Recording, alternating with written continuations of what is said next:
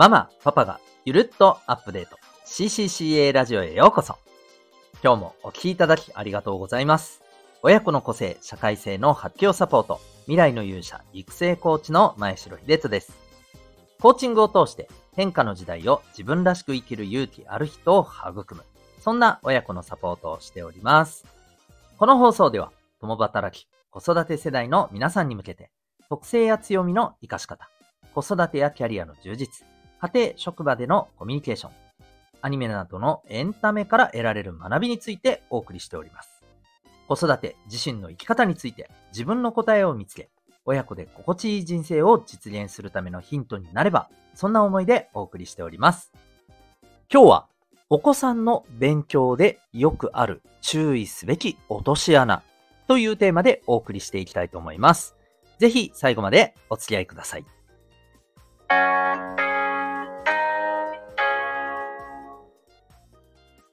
それでは今日のテーマに行きたいと思います。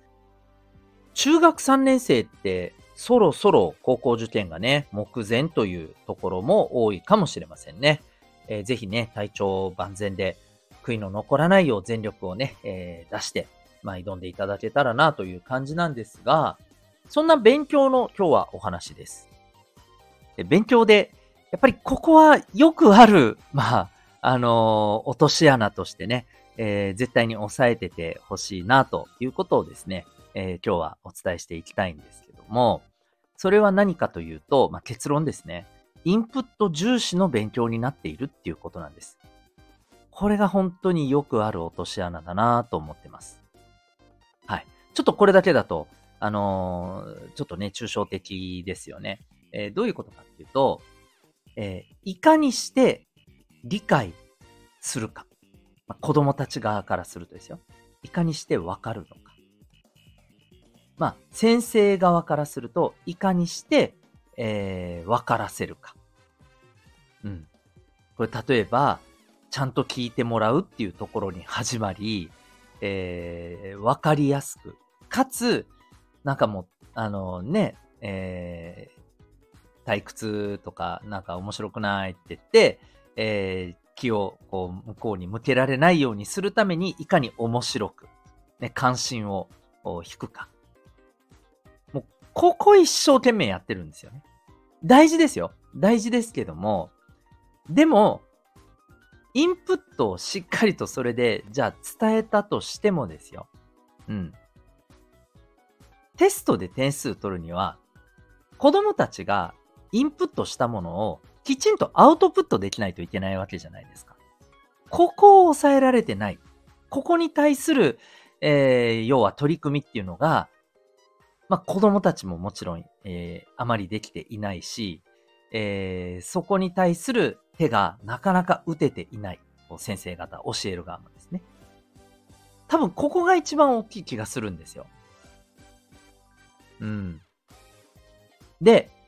じゃあ成績でも取れる人いるじゃないかというふうに考えられる方いると思うんですけど、こういう方々はアウトプットをどうするかっていうのを自分でしっかりやってるんですよ。いかにしてきちんと答えるか、いかにして問われたことに対して、正確な答えを提示できるのかということを自分で意識して勉強してるんですね。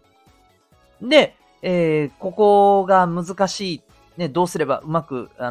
いくかなっていうことを試行錯誤しながらやってる子が、やっぱり勉強はできるようになっていく。つまりは成績が上がっていく。点数、テストで取れる点数が上がっていくっていうことなんですよ。なんとなく伝わりますかね。はい。で、インプットをいかにね、質を上げるかということは、本当にもう多くの先生方が一生懸命されてます。はい。ところが、子供たちがそれをアウトプットするために、どんなサポートをして、どんな風に指導をして、子供たちがそこをきちんとつかめるかっていうところは、実はなかなかできていなかったりするんですよね。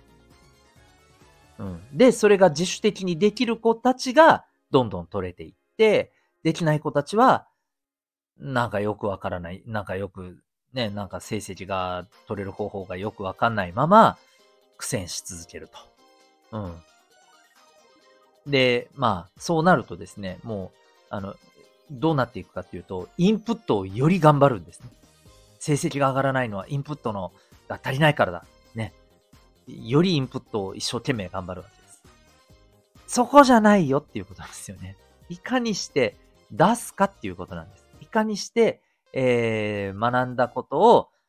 的確に出せるか。もっと言うと、最小限のインプットで最大限のアウトプットができるような勉強の仕方を身につけられるかっていうところなんですよね。このあたりを自分でしっかりとね、理屈じゃなく、そこのところを抑えているお子さんは、いわゆる勉強が得意なお子さんなわけです。で、それってただまあ勉強だけじゃなくて、仕事とか他のところにおいても、やっぱりインプットとアウトプットのバランスっていうのがね、やっぱりまあ比較的取れてる子が多いので、そこでも、活かせられるっていうことですよね。まあただ学校の勉強っていうのは、まあこれも全部が全部そうではないけれども、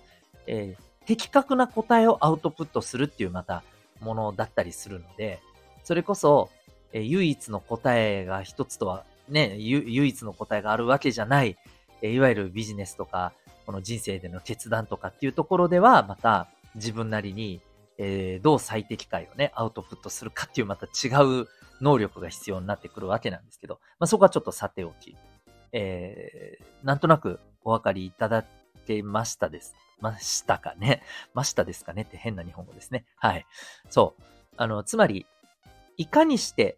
きちんと問題に答えられるか。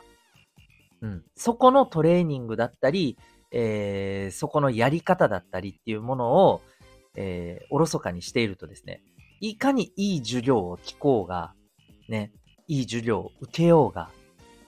ね、わかりやすい先生の指導をですね、してもらおうが、なかなか成果につながらないんですよ。だから本当にここの部分をしっかりと、抑えられてないアウトプットをどうこうね、していくか、自分でいかにそのインプットしたものをきちんと出すためにどんな練習をするのか、このあたりのことをしっかりとつかめてないまま、例えばね、塾に行ってもなかなか成果が上がらなかったりするわけですよね。ですのでね、ぜひ、この部分っていうのは、まあ、お子さんもそうですし、お子さんをサポートしながら、お母さんお父さんもそのあたりをよく、見た方がね、いいんじゃないかと思います。まあ、これがね、お子さんがもう中学生ぐらいになって、ちょっとね、なんかコミュニケーションがね、思春期になって難しくなってくると、なかなかこの辺を、しっかりとね、サポートするって難しかったりしますよね。なんかもういいよ、あっち行ってみたいなねところもあったりするかもしれません。まあだからそこはそれこそさらに人間関係的な部分が必要になってくるかもしれませんし、まああとは親がどうしてもそういうのを教えるのは難しいというところも正直あるでしょう。だからアウトプットまでしっかりとね、手ほどきしてくれるような、まあサポートをするね、存在っていうのが必要になってくるかもしれませんね。はい。ということで、ぜひですね、お子さんのこの勉強というところで重要なのは、インプット重視になりがちだということなんですね。アウトプットを、どう、こう、できるか。どのようにして、このアウトプットを鍛えていくか。ここの部分もしっかりと抑えながら、勉強に向き合っていくと、成果にね、つながってくるんじゃないかと思います。ということで、今日はですね、勉強するときに注意すべき落とし穴というテーマでお送りいたしました。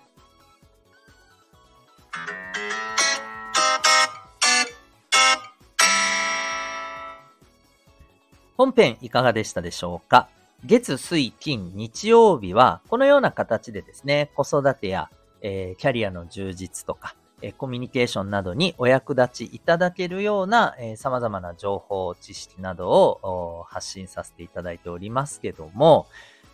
科目土曜日、はい、こちらはですね、メンバーシップ登録、有料登録をされた方が、聞ける内容となっておりまして、もう少し踏み込んでですね、子育ても、お仕事の方もですね、きちんと充実させていきたい。そのために、学んで自分自身をレベルアップさせていきたいと。はい。そのようなですね、ママさん、パパさんを応援するための聞いて学んで実践する、講座の内容としてお送りしております。はい。題して、ママパパのレベルアップコミュニティ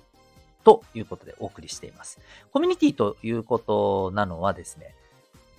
聞いて学んで、実践するということだけではなく、逆に、自分自身が聞きたいことをですね、聞けるような、いわばメンバーシップ登録をされた方だけが参加できるライブ配信などもですね、はい、定期的に行っていきまして、そこでね、しっかりと、質問もできるような、はい、そんな場も設けていきたいと思っています。はい、そんなですね、双方向のやりとりもね、できるような、コミュニティとしてですね、はい、お役立ちいただけるような、そんな時間にしていきたいなと思っております。月額700円です。はい。ちなみに今はどんなテーマでお送りしているかというと、生来の生まれついての特性とその活かし方についてです。はい、これすごい重要です。お子さんとのコミュニケーションや、パートナーの方とのですね、関係構築、関係の充実とか、あるいは、自分やお子さんのですね、持ってる特性をどう自分の成長、勉強やビジネスなどでですね、成長していくために、こんな風に活かしていったらいいよということについて、お話をしております。はい。なかなかですね、興味深い内容だと思いますので、興味ある方はぜひですね、メンバーシップ登録をご検討ください。月額700円でございます。学びたいけれども、セミナーに行くにはちょっとね、時間だったり、お金だったり、あるいは本を読もうと思っても、なかなかそんな時間が取れないんだよね、という方にとってはですね、移動時間や隙間時間、何かをしながらですね、聞いて学んで参加できる、そんなコンテンツとなっております。ぜひ、ご検討ください。